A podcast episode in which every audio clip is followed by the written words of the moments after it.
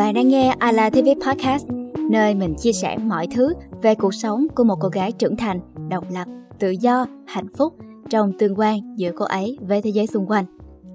Podcast này hiện đang được phát hành song song trên YouTube và Spotify, cũng như các ứng dụng nghe podcast khác mà bạn có thể kể tên. Các bạn có thể nghe podcast trong lúc đang lau nhà hoặc gấp quần áo, hay khi đang nằm thư giãn đắp mặt nạ trên sofa. Bài viết của ngày hôm nay không phải là một chủ đề đau to búa lớn hay là một bài học gì ghê gớm hết, mà chỉ là những tản mạn của mình về một ngày không có wifi.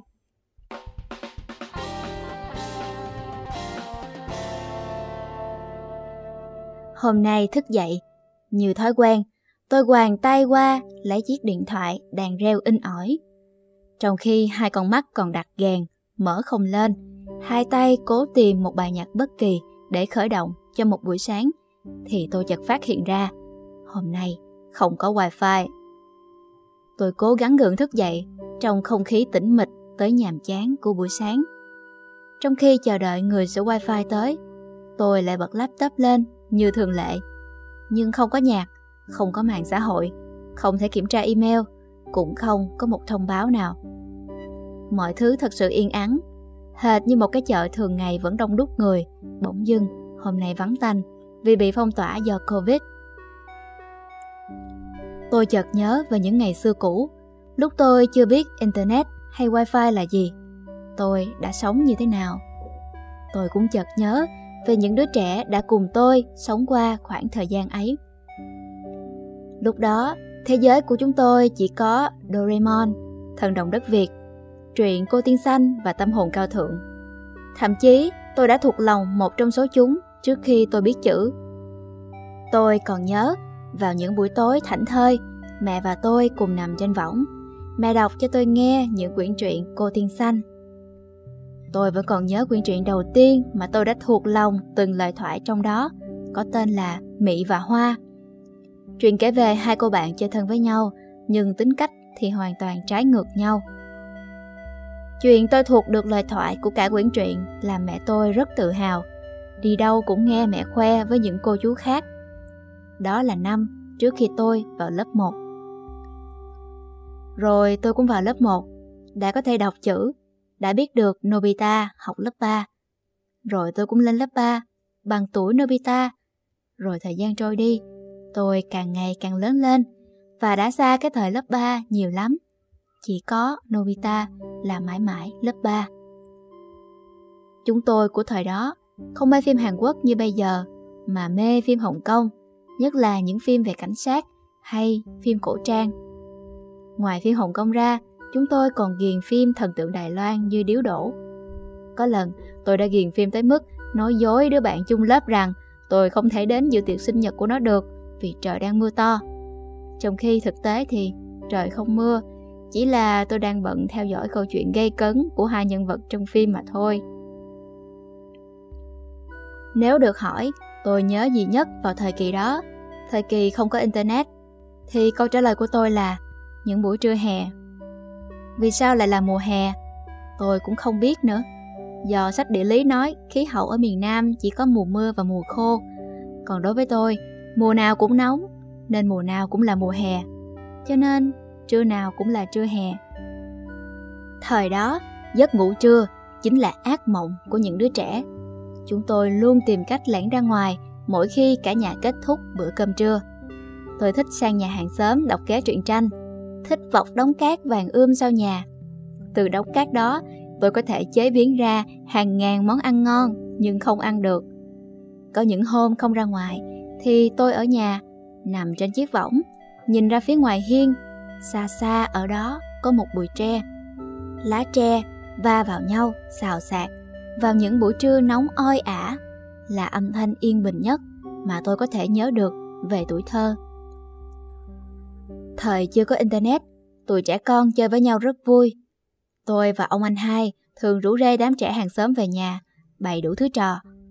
Có những lúc tụi tôi chơi giả vờ đánh nhau, rồi vì bị đánh đau quá nên trò chơi trở thành đánh nhau thật. Tôi thích cảm giác đánh được người khác, nhưng khi bị đánh lại thì tôi khóc. Thời chưa có internet, tụi tôi truyền tay nhau một thứ gọi là lưu bút mỗi đứa trong lớp đều có một cuốn lưu bút cho riêng mình.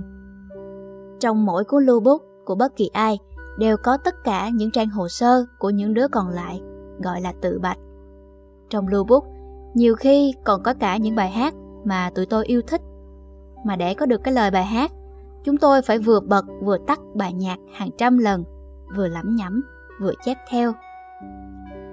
Cho đến khoảng năm 2006, lần đầu tiên tôi biết trên đời có một thứ gọi là Google. Thật kỳ diệu, tôi gào rú trong thâm tâm. Tôi sửng sốt trước khả năng của Google. Đối với tôi lúc đó, Google còn thần thông hơn cả chiếc túi thần kỳ của Doraemon nữa. Google cho tôi tất cả những gì tôi cần.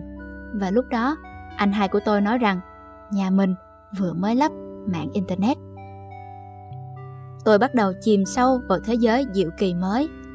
Tôi có một nick Yahoo chính để giao tiếp với tư cách là tôi và nhiều nick Yahoo phụ khác chuyên để đi chọc ghẹo các anh chị em khác của tôi và để nói chuyện với người lạ.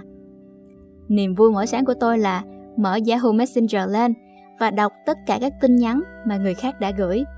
Những tin nhắn đó đa phần là những mẫu chuyện hài hoặc là những câu chơi chữ, chế lời bài hát được gửi hàng loạt bởi một ai đó trong friend list của tôi. Một sự diệu kỳ khác của Internet mà tôi đã tìm hiểu được đó là tôi có thể xem phim bất cứ lúc nào tôi thích, không phải chờ đợi hoặc bỏ lỡ như xem trên TV.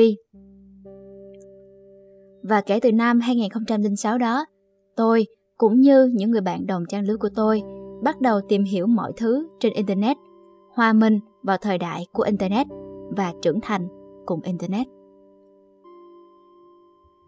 Wi-Fi nhà tôi đã được khắc phục chỉ sau 30 phút thông báo với nhà mạng. Nhưng tôi vẫn còn chìm đắm trong những hoài niệm về quá khứ. Sự xuất hiện của Internet thay đổi chúng ta rất nhiều. Cách chúng ta tiếp cận thông tin, cách chúng ta làm việc, cách chúng ta trao đổi công việc. Ngay cả với mẹ tôi, mẹ cũng đã quên mất luôn ba chữ gọi điện thoại, mà thay vào đó là gọi Zalo. Sự xuất hiện của Internet đã chuyển những công việc bàn giấy theo nghĩa đen sang những công việc bàn giấy theo nghĩa bóng. Ngày tôi còn nhỏ, mẹ thường mang tôi đến cơ quan để chơi. Mà đã gọi là cơ quan thì nơi đó phải có thật nhiều hồ sơ, trên bàn phải có thật là nhiều giấy tờ, là giấy theo nghĩa đen. Còn bây giờ, công việc bàn giấy chỉ là cách gọi của công việc văn phòng. Thời đại của chúng ta bây giờ, đôi khi chỉ cần đúng một chiếc laptop, một người đã có thể hoàn thành tất cả các đầu việc trong ngày của mình. Mắt em còn mỏi không? 8 tiếng nhìn màn hình. Đó là câu hỏi mà Đen Vâu đã hỏi cô gái trong bài này chiêu phết. Chợt, tôi nhìn xung quanh, thấy chính mình đang bị bao quanh bởi các loại màn hình. Màn hình điện thoại, màn hình tivi, màn hình laptop, màn hình máy tính bảng. Chúng ta không chỉ dành 8 tiếng trên những chiếc màn hình, mà con số thực tế có thể còn nhiều hơn vậy. Chúng ta làm việc trên những chiếc màn hình. Đến khi mắt chúng ta đã quá mệt mỏi và cần được nghỉ ngơi, thì chúng ta lại bắt đầu nghỉ ngơi trên một chiếc màn hình khác. Có dạo nọ, khi tôi đang ngồi viết một mình ở quán cà phê, tôi nhận thấy tất thảy mọi người, dù đến quán cà phê một mình hay nhiều mình, đều đang nhìn vào một loại màn hình nhất định, bao gồm cả tôi. Trước mặt tôi là một nhóm các em học sinh cấp 3 ngồi bên nhau, nhưng ai nấy đều cắm mặt vào điện thoại. Bên phải tôi là một cô gái đang bày biện một mớ sách vở lên bàn, nhưng không hề đụng vào chúng. Cô mãi mê với chiếc máy tính bảng của mình. Tôi lặng lẽ quan sát cô gái ấy để xem khi nào thì cô sẽ thực sự mở sách ra. Chờ được một hồi lâu thì cuối cùng cô cũng cầm đến quyển sách, nhưng không phải để đọc mà là để cất lại vào ba lô. Quả thực, khi con người bây giờ đã có wifi rồi, thì làm sao mà có thể trở về cái thời không có wifi được nữa? Giống như kể từ khi con người đã tạo ra điện rồi, thì con người đã không thể sống thiếu điện được nữa. Nhưng tôi vẫn thấy cần lắm những ngày ngắt kết nối xa thật xa với thế giới đi và quay trở lại kết nối với những thứ gần thật gần xung quanh mình và bên trong mình. Một câu hỏi để mở cho bạn. Nếu như một buổi sáng mở mắt dậy mà không có wifi, bạn sẽ vẫn thức dậy hay sẽ tiếp tục chìm vào trong giấc ngủ? Cảm ơn bạn đã nghe bài viết này đến cuối cùng. Bài viết này dành cho tuổi thơ của mình, cũng có thể là tuổi thơ của bạn. Thế hệ Millennials hay còn gọi là Gen Y. Chúng ta lớn lên trong thời buổi bình minh của công nghệ và Internet tại Việt Nam, thấy được sự chuyển mình của kỹ thuật số trên từng cá nhân. Nếu thích nội dung này, hãy like video và comment ở phía bên dưới về suy nghĩ của bạn, cũng như share cho những người bạn mà bạn nghĩ họ cũng có một tuổi thơ tương tự.